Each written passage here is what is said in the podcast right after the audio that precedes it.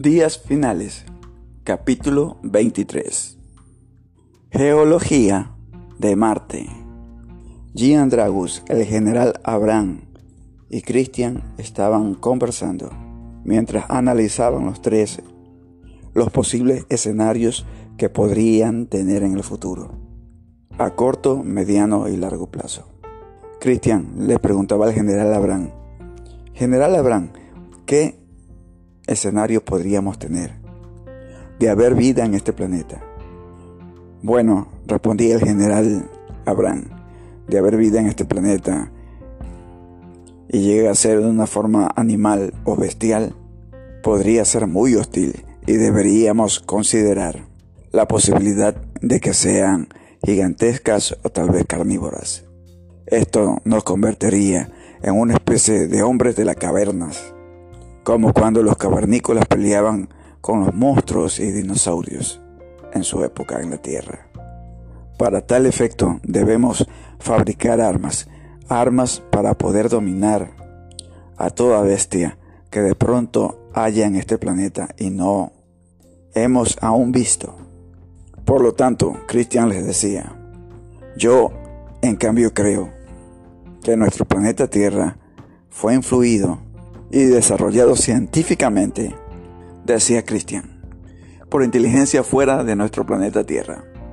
Estudiosos del tema y ufólogos creen que las pirámides de Egipto, las pirámides de China y muchas pirámides enterradas en la Tierra fueron creadas y co-dirigidas por inteligencia fuera del planeta Tierra. Señores, estamos en Marte no es este planeta como la Tierra.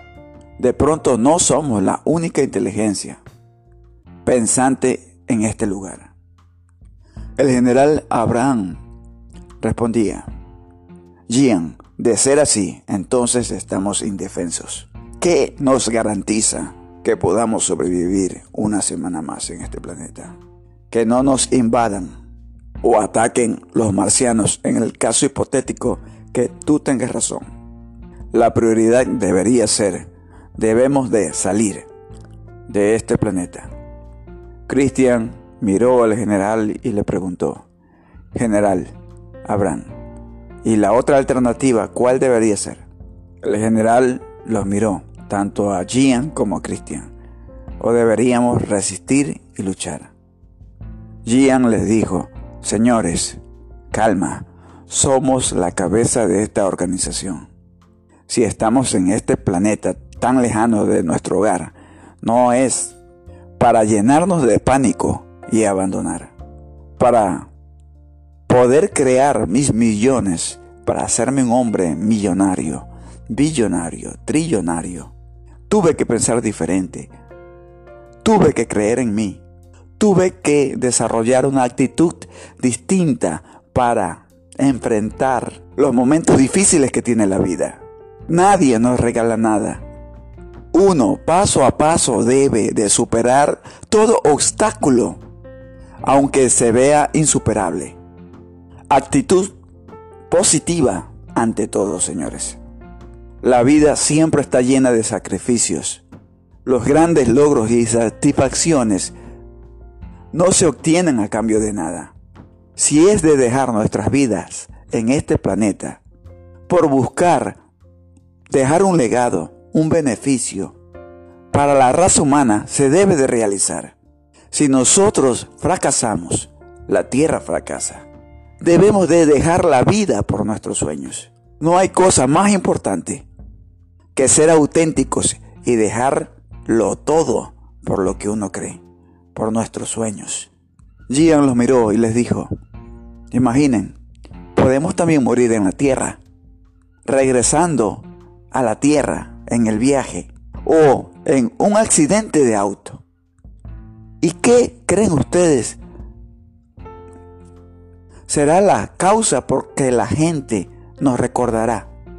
Porque nuestras familias y nuestros hijos, o nuestras amistades, padres, hermanos, hermanas, tíos, sobrinos, nos recordarán. Nos recordarán porque nos quieren, son nuestra sangre.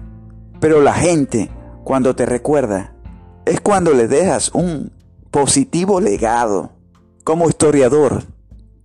En América del Sur, aunque aún son países que luchan por desarrollar sus economías, la historia dice que hubo un libertador llamado Bolívar, que le dio libertad al pueblo, le dio una esperanza, aunque fracasó, no tuvo apoyo de su gente.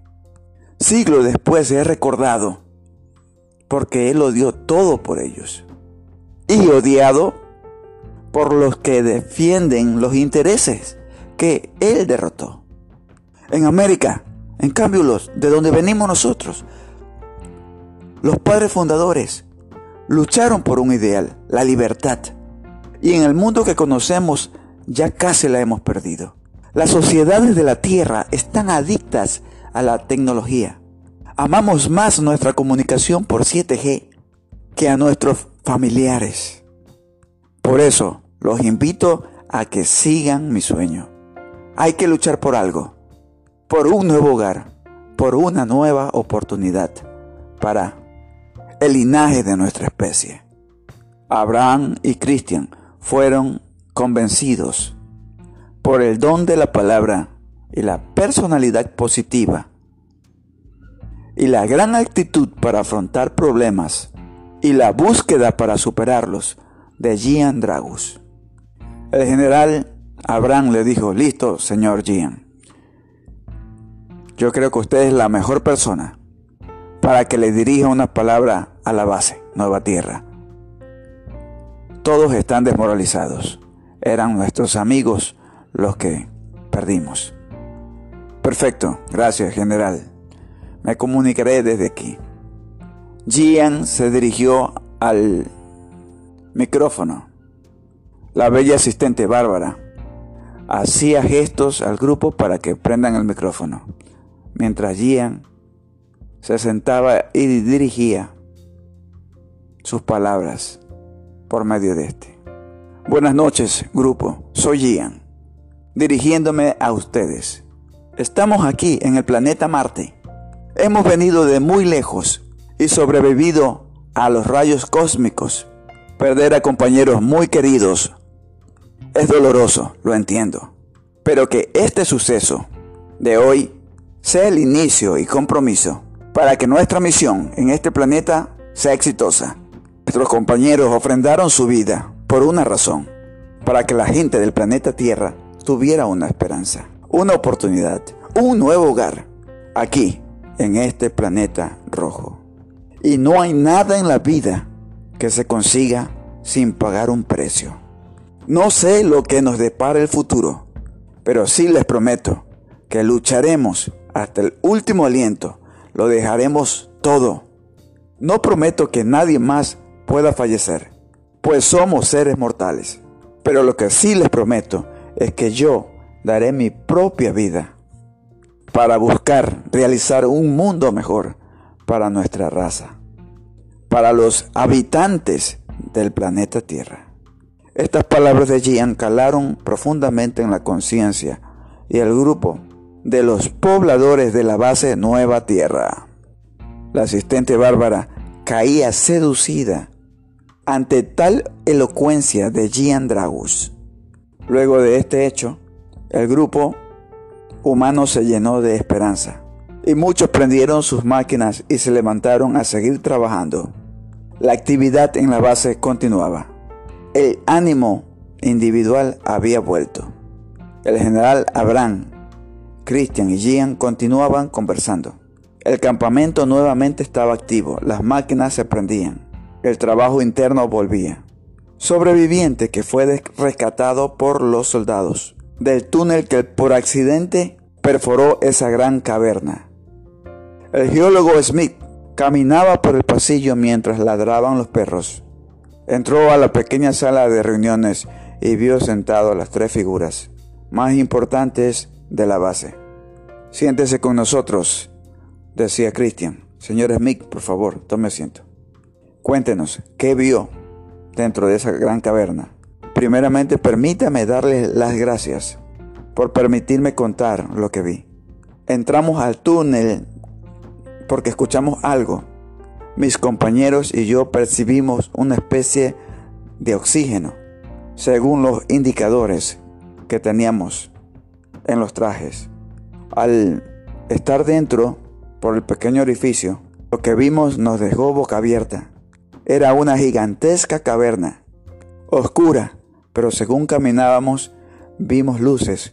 Eran las plantas, especie de plantas nativas que alumbraban y se podía ver una especie de mar y tenía su movimiento pequeño de olas que nos hacía recordar a la tierra. Estaba junto a mis dos compañeros. Yo me volteé y me dediqué a recoger unas muestras de plantas. Al voltear, ellos ya no estaban. Me asusté, grité y nadie respondía. Luego de unos minutos, el silencio dejó de ser y se escuchó dentro de la caverna una especie de ruidos. Las plantas tenían vida y se movían, yo sé lo que vi, y emitían una especie de ruidos y gruñidos. Fue un momento muy desesperante hasta que por fin fui rescatado por los marines. Entiendo, doctor, decía Cristian. El general Abraham le dijo y preguntó, Cuéntenos, doctor, ¿por qué cree que se formó estas cavernas tan grandes dentro del interior de Marte? Les decía Smith, como geólogo que soy y experto en estudiar estructuras y origen y evolución del planeta Tierra, tengo un doctorado de Marte, por eso estoy aquí. Soy estudioso de los recursos naturales y como especialista en geología marciana, entiendo claramente de superficies, cortezas y los núcleos calientes internos y externos que tiene todo planeta. Descubrimos estos profundas y muy grandes cavernas mientras el doctor mostraba su computadora. En este sitio, entre el manto superior y el manto interior del planeta Marte. He investigado y pude descubrir los procesos internos de cómo se formaron estas grandes cavernas interiores en el planeta. Me imagino que todo el planeta está lleno de cavernas, así de gigantescas. Christian, el general Abraham y Gian le prestaban atención, mientras el doctor Smith geólogo en jefe mostraba en su computadora, en la pantalla que tenía, cómo estaban distribuidos las cavernas en el interior del planeta Marte. Según pude observar estando dentro de la caverna, decía el geólogo, dentro de Marte se han formado muchos largos, profundos y grandes túneles. Pienso que son por el proceso de la lava hirviente, más caliente que la del planeta Tierra.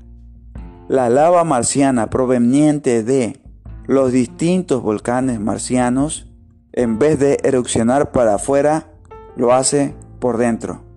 Este proceso de miles de años derritió el manto superior y el manto inferior. Luego de millones de años queda vacío y hueco. Se escuchaban los perros a lo lejos, generando las cuevas gigantescas, 200 veces y mil veces más grande o mil quinientas veces más grande que las que encontramos en nuestro planeta Tierra. Estas cavernas en el planeta rojo podrían albergar dentro grandes ciudades enteras terrestres. ¿Qué digo con esto, señores? Que la vida es posible en el interior de Marte como protección natural a su clima hostil en la superficie. Gian le respondió, muy de acuerdo doctor, eso yo creía. Lo que usted nos corrobora, mm, pensaba que era así. Creo que también acerté, junto con usted. Usted me da su opinión técnica. Muchas gracias.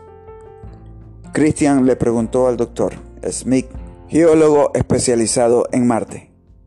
Smith dijo, Gian, ¿usted qué cree? ¿Por qué cree que hay agua líquida en las cavernas de este bendito lugar que hace parecido a las playas costeras de la Tierra? Gian respondió mientras ladraban los perros al geólogo Smith. El núcleo interno y externo del planeta Marte, igual que el del planeta Tierra, es muy caliente. Y como sabemos, en el pasado prehistórico de este planeta hubo agua en su superficie. Era un planeta gemelo al de la Tierra Con el paso de millones de años, esta agua se congeló bajo la tierra. El vapor incandescente del núcleo de la tierra llega hirviendo hasta los depósitos de agua congelados que hay dentro del planeta, derritiendo esta agua y generando este tipo de paisajes. Según lo que vimos, está por todo el planeta. Para muestra un botón, decía el general Abraham. Smith le dijo, bien, señor Gian, excelente, por eso es el líder. Casi especialista en todos los campos. Pero no todas las cavernas deben ser así. Me imagino que una u otra debe ser muy distinta a lo que vimos, con otro tipo de paisajes. Sí, tiene razón, dijo Gian. Christian tomó la palabra. Según lo que vimos en el túnel, estos paisajes, este túnel o caverna descubierta y los datos que tomaron y midieron los robots y los trajes de los ingenieros y soldados que fueron a su rescate, hay oxígeno en este extraño hábitat interno. Afirmativo, dijo mientras asentaba con la cabeza Gian. Smith inmediatamente tomó la palabra y dijo, perfecto, entonces la vida se puede desarrollar dentro del planeta.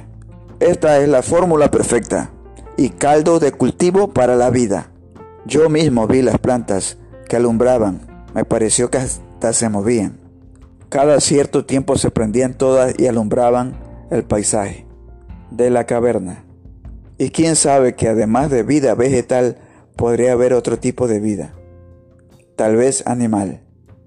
Los perros seguían ladrando y decía el doctor, la vida pudo haber evolucionado en estos millones de años. Christian le dijo, he conversado con Gian, el general Abraham y sus mandos medios, y sus mandos medios, y hemos llegado a la conclusión que usted es el mejor hombre. Gian le dijo mirando al doctor, desde este momento, señor Smith, le damos el cargo de director en jefe de la exploración que pensamos realizar en estas cavernas. Elija un buen equipo. Todas las personas que estamos aquí son lo mejor de lo mejor. Er, expertos y especialistas en todas las áreas. La exploración no deberá ser realizada por las personas, decía Gian, y solo podrá enviar dentro inteligencia artificial drones, cámaras, robots, a tomar muestras y descubrir qué tipo de vida hay dentro de estas profundas y gigantescas cuevas llenas de agua y oxígeno. Pero además de esto, si llega a descubrir un recurso natural, le pido que nos avise. Usted como geólogo más que nadie sabe que en este planeta debe haber muchos recursos utilizables, aprovechables para uso nuestro y de nuestra supervivencia en este planeta. El geólogo Smith les dio la mano y dijo, de acuerdo, aceptado. Christian le dijo, desde mañana a primera hora empieza, doctor, en su nueva función. Vaya y dije a su equipo, al grupo de personas que le van a acompañar, a monitorear en una base cerca a ese túnel a la inteligencia artificial que vamos a enviar dentro. Bárbara estaba escuchando y se les acercó y le dijo, disculpe señores, ¿esta información no debería conocerlo el planeta Tierra? Cristian le respondió y dijo, no, negativo, ahorita estamos en plan de estudio, no podemos revelar los hallazgos que encontremos. Y claro, que lo que hemos conversado aquí es monumental y cambiaría la percepción de ver el planeta. Marte, Obviamente hay grandes riquezas en este planeta. La competencia, al enterarse, vendría desesperada en busca de riquezas del planeta. Y por ahora lo que deseamos es adaptarnos al entorno, explorar según nuestras capacidades y reutilizar para nosotros la energía renovable que podamos encontrar. Bien, dijo Bárbara, muchas gracias. Entiendo. El grupo se despedía y Bárbara le cogió la mano a y lo miró. Ella estaba muy enamorada de él.